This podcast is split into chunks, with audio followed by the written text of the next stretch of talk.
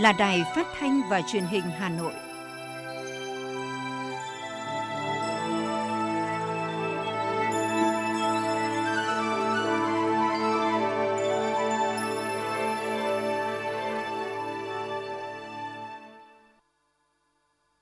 Thưa quý vị và các bạn, bây giờ là chương trình thời sự của Đài Phát thanh và Truyền hình Nội, phát trực tiếp trên sóng phát thanh tần số FM 90 MHz. Hôm nay thứ năm, ngày mùng 5 tháng 5 năm 2022, chương trình có những nội dung chính sau đây. Ngày làm việc thứ hai, Hội nghị Trung ương năm khóa 13. Ngọc Tuấn, Phó Bí thư Thành ủy, Chủ tịch Hội đồng nhân dân thành phố kiểm tra tại Thường Tín về công tác lãnh đạo chỉ đạo và tổ chức hiện chương trình số 01. Mỹ tiếp tục là thị trường nhập khẩu hàng nông lâm thủy sản lớn nhất của Việt Nam. Hà Nội công bố chỉ tiêu tuyển sinh vào lớp 10 năm học 2022-2023. SEA Games 31, cơ hội vàng để quảng bá du lịch Việt Nam. Phần tin thế giới có những thông tin Belarus bất ngờ tập trận quy mô lớn. Ủy ban châu Âu đề xuất cấm nhập khẩu dầu từ Nga. Hơn 6.000 người phải sơ tán do cháy rừng lan rộng ở Tây Nam nước Mỹ. Sau đây là nội dung chi tiết sẽ có trong chương trình. Kính thưa quý vị và các bạn, hôm nay mùng 5 tháng 5, hội nghị lần thứ 5 Ban chấp hành Trung ương Đảng khóa 13 bước sang ngày làm việc thứ hai. Trước đó vào hôm qua, trong số 6 nội dung được hội nghị lần này thảo luận, cho ý kiến, được Tổng Bí thư Nguyễn Phú Trọng đề cập trong phát biểu khai mạc hội nghị, đề án thành lập Ban chỉ đạo cấp tỉnh về phòng chống tham nhũng tiêu cực là nội dung được cán bộ, đảng viên và nhân dân đặc biệt quan tâm, đặt nhiều kỳ vọng. Bởi chủ trương này sẽ góp phần tăng cường sự lãnh đạo, chỉ đạo triển khai thực hiện quyết liệt đồng bộ từ trung ương đến địa phương trong công tác phòng chống tham nhũng tiêu cực. Cho đến nay, tuy chưa có chính thức chủ trương chung, thế nhưng đã có 5 tỉnh thành phố trực thuộc trung ương thành lập ban chỉ đạo để tham mưu cho tỉnh ủy, thành ủy, lãnh đạo chỉ đạo công tác này. Đó là Hà Nội, Thái Bình, Sóc Trăng, An Giang, Khánh Hòa. Qua góp ý xây dựng đề án, 63 trên 63 tỉnh ủy, thành ủy nhất trí với chủ trương thành lập ban chỉ đạo cấp tỉnh về phòng chống tham nhũng tiêu cực. Sáng nay, đồng chí Nguyễn Ngọc Tuấn, Phó Bí thư Thành ủy, Chủ tịch Hội đồng nhân dân thành phố, trưởng đoàn kiểm tra số 2 của Ban Thường vụ Thành ủy đã kiểm tra tại Ban Thường vụ huyện ủy Thường Tín về công tác lãnh đạo chỉ đạo và tổ chức thực hiện chương trình số 01 của Thành ủy về tăng cường công tác xây dựng Đảng, xây dựng Đảng bộ và hệ thống chính trị thành phố trong sạch vững mạnh, đẩy mạnh cải cách hành chính giai đoạn 2021-2025 quy định số 55 của Bộ Chính trị về một số việc cần làm ngay để tăng cường vai trò, nêu gương của cán bộ đảng viên, quy định số 37 của Ban chấp hành Trung ương về những điều đảng viên không được làm. Sau một năm triển khai thực hiện, xác định rõ vị trí vai trò tầm quan trọng của chương trình 01, Ban Thường vụ huyện ủy Thường Tín đã tập trung lãnh đạo chỉ đạo các cấp ủy Đảng, chính quyền, mặt trận Tổ quốc và các đoàn thể từ huyện tới cơ sở, tập trung xây dựng và tổ chức triển khai đề án thực hiện 10 chương trình của thành ủy và 9 chương trình công tác của huyện ủy, cụ thể hóa mục tiêu nhiệm vụ chương trình 01 của thành ủy đã đề ra, chỉ đạo giải quyết những vấn đề còn vướng mắc, khó khăn nhằm thực hiện thắng lợi nhiệm vụ xây dựng cơ quan đơn vị, hệ thống chính trị vững mạnh các cấp ủy chính quyền đã tích cực chủ động triển khai thực hiện các chương trình nhiệm vụ đổi mới lề lối làm việc, thông qua cải cách thủ tục hành chính nâng cao nhận thức của cán bộ đảng viên, công chức trong việc thực hiện chức trách, nhiệm vụ phục vụ nhân dân. Việc triển khai thực hiện quy định 55 của Bộ Chính trị và quy định 37 của Trung ương đã giải quyết những đòi hỏi thực tiễn vấn đề mà người dân, dư luận quan tâm, bức xúc bấy lâu nay, thể hiện sự đổi mới về nhận thức, cách làm, quyết tâm cao nhằm loại bỏ những khuyết điểm xây dựng Đảng trong sạch qua đó giúp cho đội ngũ cán bộ đảng viên tu dưỡng rèn luyện về bản lĩnh chính trị, phẩm chất đạo đức lối sống. Đoàn giám sát cũng nhận định bên cạnh những kết quả đạt được, việc xây dựng kế hoạch thực hiện chương trình đề án của huyện tại một số cơ quan đơn vị còn chậm, có nơi chưa gắn với đặc điểm tình hình nhiệm vụ của cơ quan đơn vị, công tác cải cách hành chính chưa đáp ứng được yêu cầu nhiệm vụ đặt ra. Kết quả chỉ số cải cách hành chính năm 2021 của Ủy ban nhân dân huyện đạt thấp nhất thành phố. Đoàn kiểm tra đề nghị huyện ủy phải tổ chức quán triệt sâu sắc các chỉ thị, nghị quyết, chương trình của các cấp ủy Đảng trong công tác thực hiện phải vận dụng sáng tạo, cụ thể hóa đối với địa phương, đôn đốc thực hiện các chương trình đề ra, kiên quyết, dứt điểm, hiệu quả, kịp thời, tháo gỡ khó khăn vướng mắc ở cơ sở. Thường trực Hội đồng Nhân dân thành phố Hà Nội vừa tổ chức phiên giải trình về việc đầu tư, khai thác, quản lý và sử dụng các thiết chế văn hóa thể thao trên địa bàn thành phố Hà Nội. Trong đó, dự án công viên Kim Quy của huyện Đông Anh là một trong những nội dung được thảo luận. Xin chuyển sang những thông tin về kinh tế. Theo thông tin từ Bộ Xây dựng, trong quý 1 năm 2022, nguồn cung mới văn phòng cho thuê vẫn còn hạn chế khi nhiều dự án tòa nhà văn phòng chưa kịp hoàn thiện để bổ sung nguồn cung cho thị trường. Nguồn cung mới chủ yếu vẫn từ phần diện tích cho thuê của các tòa nhà hỗn hợp, tuy nhiên cũng không nhiều. Bộ Xây dựng đánh giá nhìn chung nhu cầu thuê và công suất cho thuê văn phòng trong quý 1 năm 2022 tăng so với quý trước, trong đó tăng nhiều ở phân khúc văn phòng hạng A tại khu vực trung tâm và văn phòng hạng B ở khu vực ngoài trung tâm. Giá cho thuê văn phòng bình quân toàn thị trường trong quý 1 năm 2022 ổn định so với quý 4 năm 2021. Giá cho thuê tăng nhẹ đối với phân khúc văn phòng hạng A tại các quận Đống Đa, Nam Từ Liêm, Hà Nội, các quận 4, 5, Thành phố Hồ Chí Minh và văn phòng cho thuê hạng B tại các quận 8, Bình Thạnh, Thành phố Hồ Chí Minh. Tại Hà Nội, giá thuê trung bình văn phòng hạng A là khoảng 650.000 đồng một mét vuông một tháng văn phòng hạng B khoảng 350.000 đồng một mét vuông một tháng. Còn tại thành phố Hồ Chí Minh, con số này lần lượt là khoảng 1 triệu 050.000 đồng một mét vuông một tháng và 600.000 đồng một mét vuông một tháng.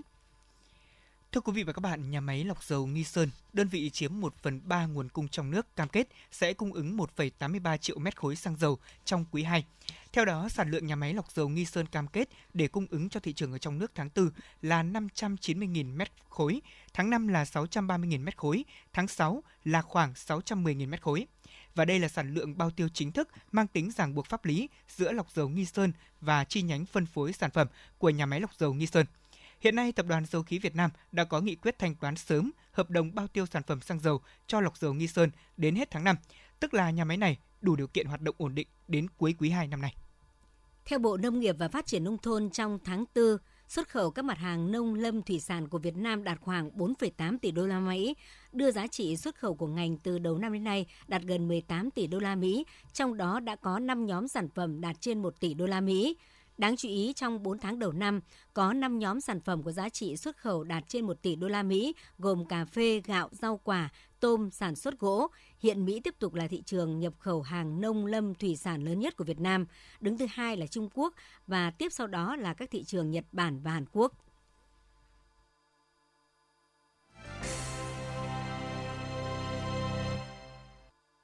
Xin được chuyển sang những thông tin đáng chú ý khác.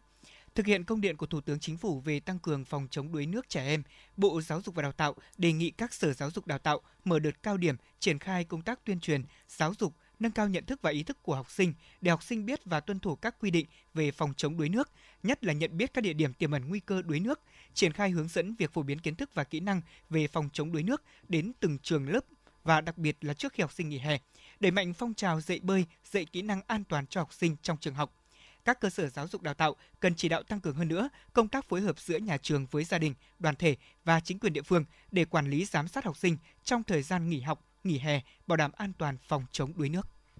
Sở Giáo dục và Đào tạo Hà Nội đã công bố chỉ tiêu tuyển sinh vào lớp 10 năm học 2022-2023 của các trường trung học phổ thông công lập, trường công lập tự chủ, trường chuyên, trường tư thục, trung tâm giáo dục nghề nghiệp giáo dục thường xuyên và các cơ sở giáo dục nghề nghiệp có tuyển sinh học sinh tốt nghiệp trung học cơ sở trên địa bàn thành phố. Kỳ thi tuyển sinh vào lớp 10 trung học phổ thông công lập không chuyên năm học 2022-2023 tại Hà Nội sẽ diễn ra vào ngày 18 và 19 tháng 6 năm 2022. Năm học 2021-2022, toàn thành phố có khoảng 129.000 học sinh dự xét công nhận tốt nghiệp trung học cơ sở. Năm học 2022-2023, thành phố Hà Nội kiên trì chủ trương đảm bảo 100% học sinh đã tốt nghiệp trung học cơ sở có nguyện vọng tiếp tục đi học đều được tuyển vào các trường trung học phổ thông, trung tâm giáo dục nghề nghiệp, giáo dục thường xuyên và các cơ sở giáo dục nghề nghiệp. Thưa quý vị và các bạn, cùng với ngành giáo dục cả nước, năm học 2021, ngành giáo dục huyện Hoài Đức đã phải đối mặt với rất nhiều những khó khăn và thách thức do ảnh hưởng của dịch bệnh COVID-19. Trước tình hình đó, toàn ngành đã phải nỗ lực vượt khó và triển khai đồng bộ nhiều giải pháp nhằm thích ứng an toàn linh hoạt, kết quyết tâm hoàn thành mục tiêu kép, đó là thi đua, dạy tốt, học tốt.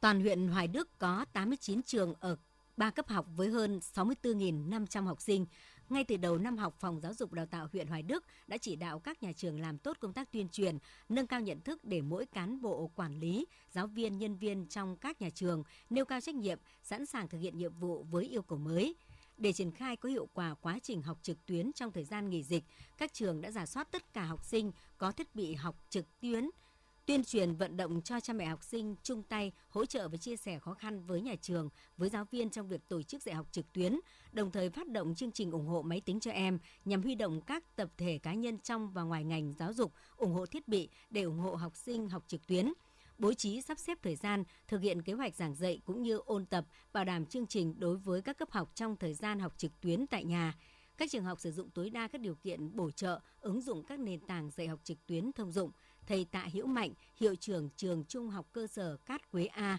huyện Hoài Đức cho biết. Năm học 2021-2022 thì à, là một năm học có thể nói là à, rất là vất vả đối với các trường trong huyện cũng như là trường trung học cơ sở Cát Quế A. À, cái việc mà phải dạy kết hợp giữa trực tuyến và trực tiếp có những à, thời điểm cao điểm là mỗi lớp học chỉ có vài học sinh thôi. Thế và giáo viên thì phải dạy kết hợp giữa ờ, việc dạy học sinh trên lớp và học sinh trực tuyến tại nhà cho nên là nó cũng ờ, gây cái xáo trộn trong cái nề nếp dạy và học. Ngoài ra thì cái khó khăn về cơ sở vật chất cũng ảnh hưởng rất nhiều đến cái công tác dạy và học của nhà trường. Ờ, để trang bị được các cái trang thiết bị dạy trực tuyến tại lớp cho giáo viên và học sinh thì nhà trường đã phải rất cố gắng để huy động các cái nguồn lực về cơ sở vật chất. À, có những cái thời điểm à, thì nhà trường đã phải huy động 100% quân số giáo viên và nhân viên đến để hỗ trợ cái việc giảng dạy à, giữa trực tiếp và trực tuyến. Đấy là những cái khó khăn lớn. Việc kiểm tra đánh giá học sinh được thực hiện bằng hình thức trực tuyến, bảo đảm tính nghiêm túc và minh bạch. Kết thúc học kỳ 1, tỷ lệ học sinh tiểu học hoàn thành tốt nội dung các bộ môn đạt gần 60%, gần 70% học sinh trung học cơ sở đạt học lực khá và giỏi. Ngay sau khi có văn bản của Ủy ban nhân dân thành phố cho học sinh từ khối lớp 1 đến khối lớp 6 trở lại trường học trực tiếp, các nhà trường trong huyện đã triển khai kế hoạch giáo dục linh hoạt, phù hợp với diễn biến của dịch bệnh, tận dụng tối đa thời gian dạy học trực tiếp, tăng cường kỹ năng tự học cho học sinh và chú trọng giáo dục kỹ năng sống, trang bị cho học sinh những kiến thức phòng chống dịch COVID-19 để bảo vệ sức khỏe nhằm thích ứng an toàn trong mùa dịch, đồng thời có những biện pháp để củng cố kiến thức, bồi đắp thêm những thiếu hụt về kiến thức do thời gian học trực tuyến, bảo đảm cho học sinh nắm vững kiến thức cơ bản – Bên cạnh đó, Phòng Giáo dục và Đào tạo huyện Hoài Đức đã đẩy mạnh công tác tuyên truyền đến cán bộ quản lý, giáo viên, nhân viên và học sinh tự giác chấp hành nghiêm các biện pháp phòng chống dịch COVID-19 theo quy định, vận dụng linh hoạt hiệu quả chỉ đạo của Trung ương của thành phố, tạo động lực để mỗi cán bộ, giáo viên, học sinh nỗ lực nâng cao năng lực, rèn luyện đạt thành tích cao trong năm học. Ông Vương Văn Lâm, trưởng phòng giáo dục và đào tạo huyện Hoài Đức cho biết. để thực hiện tốt nhiệm vụ năm học 2021-2022, à, Phòng Giáo dục Đào tạo đã chỉ đạo các nhà trường tiếp tục thực hiện tốt công tác phòng chống dịch COVID-19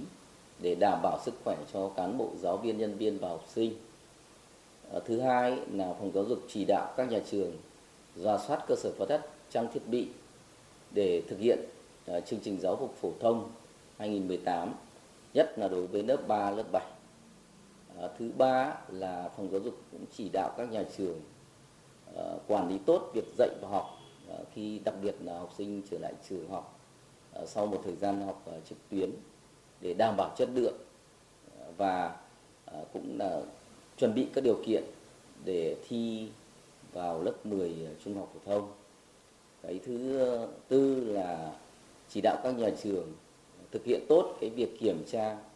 ờ, học kỳ 2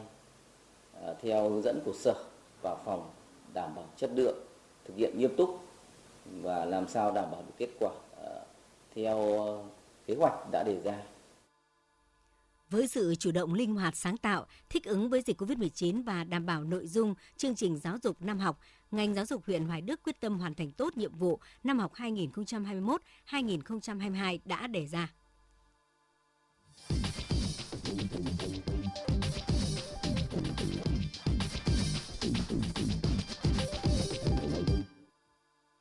Thưa quý vị các bạn, Đại hội Thể thao Đông Nam Á lần thứ 31 SEA Games 31 sẽ diễn ra từ ngày mùng 5 đến ngày 23 tháng 5 tại thủ đô Hà Nội và 12 tỉnh, thành phố. Đây là sự kiện thể thao lớn nhất khu vực, góp phần tăng cường tình đoàn kết, hữu nghị giữa các quốc gia trong khu vực ASEAN. Đây cũng là cơ hội vàng để quảng bá du lịch Việt Nam với bạn bè quốc tế mà các địa phương doanh nghiệp du lịch đang chờ đợi. Đây là lần thứ hai Việt Nam đăng cai tổ chức SEA Games. Thực tế cho thấy sau mỗi lần tổ chức thành công một sự kiện quốc tế lớn sẽ mang lại tác động rất tích cực cho sự phát triển kinh tế nói chung và phát triển của du lịch nói riêng.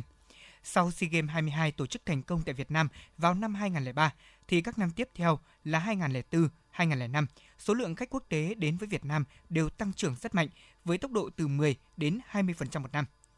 Lần này SEA Games 31 được tổ chức vào thời điểm đặc biệt đó là sau thời gian dài, du lịch Việt Nam phải gánh chịu những ảnh hưởng nặng nề của đại dịch COVID-19 và chỉ một thời gian rất ngắn sau khi Việt Nam mở cửa hoàn toàn, tất cả trở lại các hoạt động chính thức từ ngày 15 tháng 3 năm 2022. Việc tổ chức tận dụng tốt sự kiện để quảng bá xúc tiến sẽ là một cú hích để cho du lịch Việt Nam phục hồi và sớm quay lại đà phát triển trong thời gian tới. Không những thế, SEA Games 31 còn là cơ hội vàng để ngành du lịch Việt Nam có thể quảng bá hình ảnh và thương hiệu du lịch Việt Nam đến với các đoàn thể thao và bạn bè du khách trong khu vực và quốc tế. Ông Trần Phong Bình, Phó vụ trưởng vụ thị trường du lịch, Tổng cục Du lịch cho biết. Thì lần này SEA Games quay lại Việt Nam là sau ờ, gần 20 năm kể từ ờ, lần đầu tiên vào năm 2003. Thì đây là quãng thời gian mà du lịch ờ, Việt Nam và du lịch các địa phương, du lịch thủ đô có những bước phát triển vượt bậc cả về lượng và cả về chất. Tôi đơn cử ví dụ cụ thể, khách du lịch quốc tế đến Việt Nam sau thời gian gần 20 năm đã tăng 7,5 lần. Và năm 2003 thì du lịch Việt Nam đón 2,4 triệu lượt khách nhưng đến năm 2019 thì số lượng khách quốc tế đến Việt Nam đã đạt con số là 18 triệu lượt. Khách du lịch nội địa cũng tăng 6,5 lần, từ 13 triệu lượt năm 2003 và lên đến 85 triệu lượt trong năm 2019. Thì đây là những cái con số tăng trưởng rất là uh, mạnh và cùng với sự tăng trưởng của số lượng khách thì uh, số lượng uh, về cơ sở vật chất và về nguồn nhân lực cũng đạt mức tăng trưởng kèm theo nhiều sản phẩm và dịch vụ du lịch Việt Nam đã đạt đến tiêu chuẩn hàng đầu thế giới thì du lịch Việt Nam hiện nay ờ, chúng tôi cho rằng là hoàn toàn có đủ khả năng để phục vụ các sự kiện văn hóa, thể thao tầm cỡ khu vực và thế giới và đáp ứng nhu cầu rất đa dạng của khách du lịch bốn phương. Hà Nội, nơi diễn ra lễ khai mạc, bế mạc và rất nhiều các môn thi đấu tại SEA Games 31, dự kiến sẽ thu hút hơn một vạn vận động viên, huấn luyện viên, cán bộ và quan chức từ các quốc gia ASEAN tham dự và hàng chục nghìn khách du lịch đến với Hà Nội để cổ động tham quan. Để bảo đảm mọi công tác chuẩn bị được chú đáo nhất, Sở Du lịch Hà Nội đã chuẩn bị hệ thống cơ sở lưu trú du lịch chất lượng cao, phục vụ các đoàn đại biểu, vận động viên và phóng viên quốc tế tại 14 khách sạn với hơn 3.000 phòng. Bên cạnh đó, nhiều hoạt động sự kiện bên lề cũng được chuẩn bị một cách chú đáo. Bà Đặng Hương Sang, Giám đốc Sở Du lịch Hà Nội nói. Thứ nhất là chúng tôi cũng triển khai đối với các doanh nghiệp, các đơn vị kinh doanh dịch vụ lữ hành, rồi các cơ sở lưu trú À, có một cái tâm thế sẵn sàng và chuẩn bị à, chủ động xây dựng những cái sản phẩm để có đón khách đến ngoài cái đoàn vận động viên, rồi các cái lãnh đạo cấp cao để tham dự cái SEA Games thì chúng tôi cũng sẵn sàng để đón các cái du khách nhân cái dịp SEA Games thì đến thăm Hà Nội. Thì hiện nay Hà Nội chúng tôi cũng đã xây dựng những cái tour đặc trưng để phục vụ cho đợt SEA Games. Tổng số tour bọn tôi các doanh nghiệp đang xây dựng hiện đến hiện nay là có 23 tour. Có thể là có tour đi một ngày, tour đi hai ngày à, Hà Nội và cũng kết nối với các tỉnh thành các địa phương khác. Có những cái sản phẩm của nó là rất là mới để có thể đón khách trong cái thời gian tới. Việt Nam là một trong những quốc gia có nền thể thao phát triển mạnh. Bên cạnh đó, các hoạt động du lịch, thể thao biển, thể thao mạo hiểm, leo núi, chạy bộ cũng có nhiều tiềm năng lợi thế. Do đó, SEA Games 31 cũng là dịp để du lịch Việt Nam xem xét và đẩy mạnh các hoạt động du lịch thể thao, đặc biệt là du lịch golf. Đây là một trong những điểm mạnh của du lịch nước nhà khi nhiều năm vừa qua, Việt Nam được công nhận là điểm đến golf tốt nhất trên thế giới và đây cũng là điểm đến golf tốt nhất của châu Á. Ông Hà Văn Siêu, Phó Tổng cục trưởng Tổng cục Du lịch nhấn mạnh thì chúng ta vừa ờ, đón tiếp và phục vụ tốt SEA Games vừa quảng bá một cách hiệu quả thông qua SEA Games thì chúng ta phải tiếp tục ừ, làm trên một cái phạm vi rộng hơn nữa trong phạm vi cả nước. Ờ, đồng thời là tiếp nối các cái chương trình xúc tiến quảng bá phát triển sản phẩm đầu tư cũng như là uh, chuyển chuyển dịch các cái điểm đến mới uh, sản phẩm mới đến với lại, uh, thị trường thì các cái hoạt động ờ, phát huy cái cái cái hiệu quả của SEA Games những cái ấn tượng tốt đẹp của, sau SEA Games để mà phát triển các cái sản phẩm du lịch để mà tu đưa ngành du lịch phát triển mạnh lên một tầm cao mới.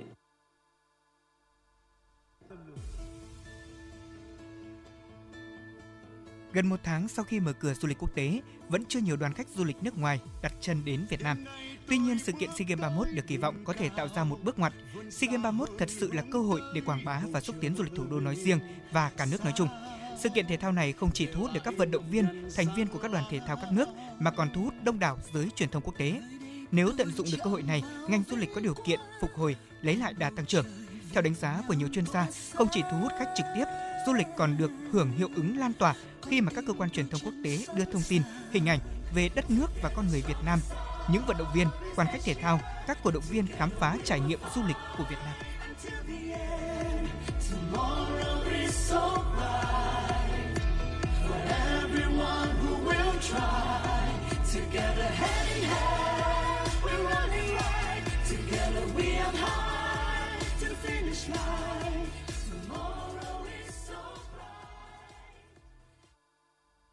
Tiếp tục là phần tin. Theo Sở Du lịch Hà Nội, lượng khách du lịch đến các khu điểm tham quan du lịch trong dịp nghỉ lễ tăng 250% so với cùng kỳ năm ngoái. Theo đó, nhiều khu điểm tham quan du lịch trên địa bàn thành phố đã ra mắt nhiều chương trình sản phẩm du lịch mới, cũng như tổ chức các lễ hội nhằm kích cầu thu hút khách du lịch đến tham quan và trải nghiệm. Tuy nhiên, do vào đợt cao điểm nghỉ lễ, lượng khách du lịch tăng cao nên tại một số điểm đã đến tập trung đông người như công viên Thiên đường Bảo Sơn, công viên Thủ Lệ, công viên nước Hồ Tây, còn có hiện tượng giao thông bị ùn tắc nhẹ. Một số khu vui chơi và nhà hàng, cơ sở ăn uống phải để khách chờ xếp hàng khoảng 10 phút đến 20 phút mới được phục vụ.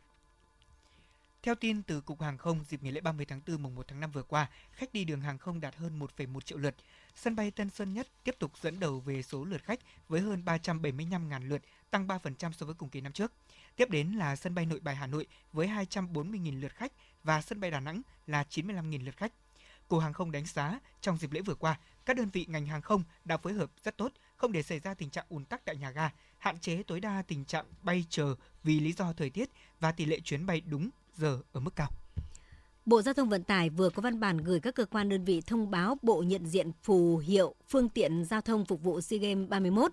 để công tác vận chuyển các đối tượng tham dự và phục vụ SEA Games 31 đảm bảo an toàn, thông suốt và thuận lợi trong suốt thời gian diễn ra SEA Games. Bộ Giao thông Vận tải đề nghị Cục Cảnh sát Giao thông thông báo bộ nhận diện phù hiệu phương tiện tới các đội quản lý địa bàn, các đội dẫn đoàn và phòng cảnh sát giao thông các tỉnh thành phố liên quan để phục vụ công tác dẫn đoàn và điều tiết giao thông. Tổng cục Đường bộ Việt Nam thông báo bộ nhận diện phù hiệu phương tiện tới Tổng công ty đầu tư phát triển đường cao tốc Việt Nam, các nhà đầu tư BOT, các doanh nghiệp dự án trên địa bàn 12 tỉnh thành phố tổ chức SEA Games để hỗ trợ tạo điều kiện mở cửa trạm thu phí, hướng dẫn giao thông cho các phương tiện mang phù hiệu khi lưu thông trong thời gian diễn ra sự kiện. Thưa quý vị, chiều qua Cục Cảnh sát Giao thông Bộ Công an đã lập biên bản xử phạt một tài xế xe tải với số tiền 7 triệu đồng về hành vi không nhường đường cho đoàn xe ưu tiên trên cao tốc Pháp Vân Cầu Rẽ Ninh Bình, đoạn qua huyện Thường Tín, Hà Nội. Cục Cảnh sát Giao thông khuyến cáo tuyến đường cao tốc Pháp Vân Cầu Rẽ Ninh Bình luôn có các đoàn xe ưu tiên lưu thông, đặc biệt là trong thời gian diễn ra SEA Games 31 sắp tới, nên các tài xế điều khiển phương tiện lưu thông trên tuyến đường này cần chú ý quan sát khi nghe thấy tín hiệu của đoàn xe ưu tiên thì phải tuân thủ, chấp hành theo sự chỉ dẫn của lực lượng chức năng. Sau kỳ nghỉ lễ, Tổng công ty Đường sắt Việt Nam chạy tăng cường 10 đôi tàu với các điểm nóng du lịch trên các tuyến theo kế hoạch vận tải hè. Cụ thể, tuyến Hà Nội Sài Gòn, Tổng công ty Đường sắt Việt Nam chạy hàng ngày 4 đôi tàu SE1, SE2, SE3, SE4, SE5, SE6, SE7, SE8. Tàu SE1 xuất phát ga Hà Nội lúc 22 giờ 15 phút đến ga Sài Gòn lúc 6 giờ 32 phút. Tàu SE3 xuất phát lúc 19 giờ 25 phút Đến lúc 5 giờ 47 phút, tàu SE5 xuất phát lúc 15 giờ 45 phút đến lúc 4 giờ 45 phút, tàu SE7 xuất phát lúc 6 giờ đến lúc 17 giờ 10 phút. Chiều Sài Gòn Hà Nội, tàu SE2 xuất phát ga Sài Gòn lúc 21 giờ 10 phút đến ga Hà Nội lúc 5 giờ 40 phút. Tàu SE4 xuất phát lúc 19 giờ đến lúc 5 giờ. Tàu SE6 xuất phát lúc 16 giờ đến lúc 4 giờ 17 phút. Tàu SE8 xuất phát lúc 6 giờ đến lúc 19 giờ 12 phút. Tuyến Sài Gòn Đà Nẵng chạy đôi tàu SE21, SE22 từ ngày 10 tháng 5 năm 2022. Tuy nhiên từ ngày 16 tháng 5, theo lịch chạy tàu mới, tàu SE22 xuất phát ga Sài Gòn lúc 10 giờ 25 phút, đến ga Đà Nẵng lúc 5 giờ 55 phút. Tàu SE21 xuất phát ga Đà Nẵng lúc 8 giờ, đến ga Sài Gòn lúc 4 giờ 10 phút. Trước đó ở khu vực phía Bắc, công ty cổ phần vận tải đường sắt Hà Nội cho biết đã mở bán các tàu dịp hè từ ngày 25 tháng 4. Sau khi nhận được thông tin phản ánh về tình trạng khách du lịch trở lại check-in trên phố đường tàu dọc tuyến Phùng Hưng, quận Hoàn Kiếm, đội cảnh sát giao thông đường sắt Hà Nội đã triển khai lực lượng kiểm tra tuyên truyền, nhắc nhở khách du lịch cùng các hộ kinh doanh chấp hành nghiêm các quy định bảo đảm trật tự an toàn giao thông đường sắt. Theo đó, từ ngày 2 tháng 5 đến nay, đơn vị này đã tiến hành nhắc nhở, tuyên truyền 46 trường hợp khách du lịch có dấu hiệu vi phạm về bảo đảm trật tự an toàn giao thông đường sắt, yêu cầu 14 hộ kinh doanh ký cam kết thực hiện tốt các nội dung về trật tự an toàn giao thông đường sắt. Trong thời gian tới, các lực lượng chức năng tăng cường công tác kiểm tra, tuyên truyền và xử lý nghiêm các trường hợp cố tình vi phạm. Hôm nay mùng 5 tháng 5, Tòa án Nhân dân cấp cao tại thành phố Hồ Chí Minh sẽ mở phiên xử xem xét các kháng cáo vụ sai phạm tại công ty cổ phần phát triển Nam Sài Gòn Sadeco. Trong số đó có kháng cáo của bị cáo Tất Thành Cang, nguyên Phó Bí thư Thường trực Thành ủy thành phố Hồ Chí Minh. Theo kế hoạch, phiên xử xem xét các kháng cáo vụ sai phạm tại công ty cổ phần phát triển Nam Sài Gòn Sadeco sẽ kéo dài từ ngày hôm nay, mùng 5 tháng 5 đến ngày 13 tháng 5. Thưa quý vị và các bạn, liên quan đến MV ca khúc ừ, 100% bằng tiếng Anh mang tên là The One No One at All của ca sĩ Sơn Tùng MTP, tránh thanh tra của Bộ Văn hóa, Thể thao và Du lịch cho biết đã gửi thư mời nam ca sĩ này tới làm việc về MV gây tranh cãi vào ngày hôm nay. Kết quả của cuộc làm việc sẽ được thông tin với báo chí sau khi cuộc họp kết thúc.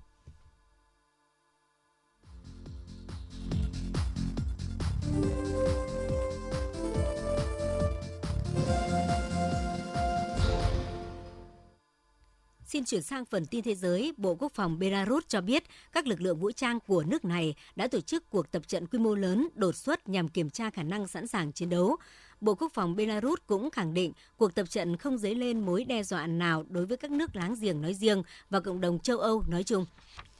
Bộ Ngoại giao Nga đã quyết định đưa ra các biện pháp cấm nhập cảnh vào Nga đối với 63 cá nhân Nhật Bản. Đáng nói là trong danh sách cấm nhập cảnh Nga có Thủ tướng Kishida Fumio, Ngoại trưởng Hayashi Gia Shimada. Đây được coi là một hành động trả đũa của Nga đối với hàng loạt các biện pháp trừng phạt của Nhật Bản đang áp dụng đối với nước này. Vào hồi đầu tháng 5, thì Nhật Bản đã quyết định trục xuất 8 người Nga, bao gồm cả các nhà ngoại giao tại Đại sứ quán Nga, trong bối cảnh quốc tế lên án về số lượng thường dân thiệt mạng tại Ukraine.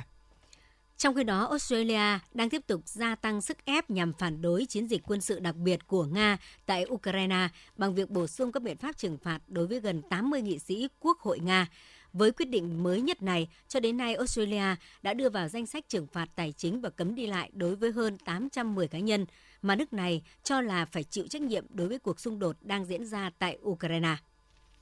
Ngày 4 tháng 5, Nghị viện châu Âu đã tổ chức phiên điều trần đánh giá về những tác động của quan hệ Nga và Ukraine cùng với cuộc khủng hoảng tại Ukraine với tình hình kinh tế xã hội của các nước thành viên Liên minh châu Âu. Và đáng chú ý là tham gia buổi điều trần, Chủ tịch Ủy ban châu Âu đã đề xuất 27 nước thành viên sớm áp đặt gói trừng phạt thứ 6 với Nga. Theo Bộ Y tế Lào, số ca mắc COVID-19 tại nước này đang có chiều hướng giảm. Đây là tín hiệu tích cực để nước này hướng tới mục tiêu mở cửa hoàn toàn đất nước trong thời gian tới. Việc mở cửa trở lại là một phần trong chính sách thu hút khách du lịch đến Lào, góp phần giải quyết khó khăn kinh tế, tạo thêm việc làm và cải thiện thu nhập cho người dân do bị ảnh hưởng của COVID-19.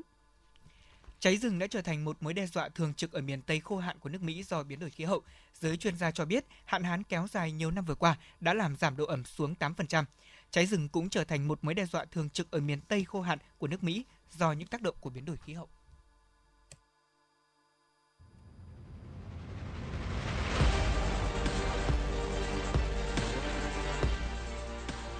Bản tin thể thao Bản tin thể thao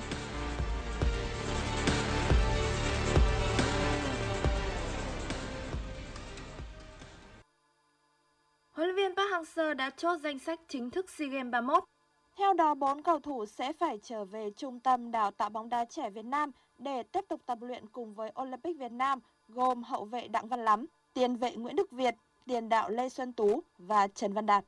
Riêng thủ môn Trịnh Xuân Hoàng được giữ lại tập luyện cùng đội tuyển U23 Việt Nam theo phương án dự phòng. Bốn cầu thủ nằm ngoài danh sách chính thức và đội tuyển Olympic Việt Nam sẽ phải đảm bảo luôn trong trạng thái sẵn sàng trong trường hợp U23 Việt Nam cần người thay thế. Ở buổi đấu tập nội bộ mới nhất, Tiến Linh đã bị căng cơ. Hiện tại sức khỏe của tiền đạo thuộc biên chế câu lạc bộ Bình Dương được các bác sĩ theo dõi sát sao. Trong trường hợp Tiến Linh không thể ra sân ở trận gặp Indonesia, huấn viên Park Hang-seo vẫn có trong tay những tiền đạo trẻ và sẵn sàng thể hiện mình như Thanh Minh hay Văn Tùng. Theo lịch thi đấu môn bóng đá nam SEA Games 31, U23 Việt Nam sẽ đá trận gia quân gặp Indonesia vào lúc 19 giờ ngày 6 tháng 5. Tiếp đó vào ngày 8 tháng 5, U23 Việt Nam sẽ đọ sức với Philippines vào lúc 19 giờ. Ở lượt trận thứ ba, U23 Việt Nam sẽ gặp Myanmar vào lúc 19 giờ ngày 13 tháng 5. Và trận đầu cuối cùng của vòng bảng, thầy trò huấn luyện Park Hang-seo sẽ gặp Timor Leste vào lúc 19 giờ ngày 15 tháng 5. Dự báo thời tiết khu vực Hà Nội chiều và tối ngày mùng 5 tháng 5, trung tâm thành phố Hà Nội chiều nắng đêm không mưa, nhiệt độ từ 24 đến 32 độ C. Quý vị và các bạn vừa nghe chương trình thời sự của Đài Phát thanh và Truyền hình Hà Nội, chỉ đạo nội dung nhà báo Nguyễn Kim Khiêm, chỉ đạo sản xuất Nguyễn Tiến Dũng, tổ chức sản xuất Trà My. Chương trình do biên tập viên Nguyễn Hằng, phát thanh viên Lê Thông Thanh Hiền cùng kỹ thuật viên Viết Linh thực hiện. Kính chào tạm biệt và hẹn gặp lại quý vị và các bạn trong chương trình thời sự 19 giờ tối nay.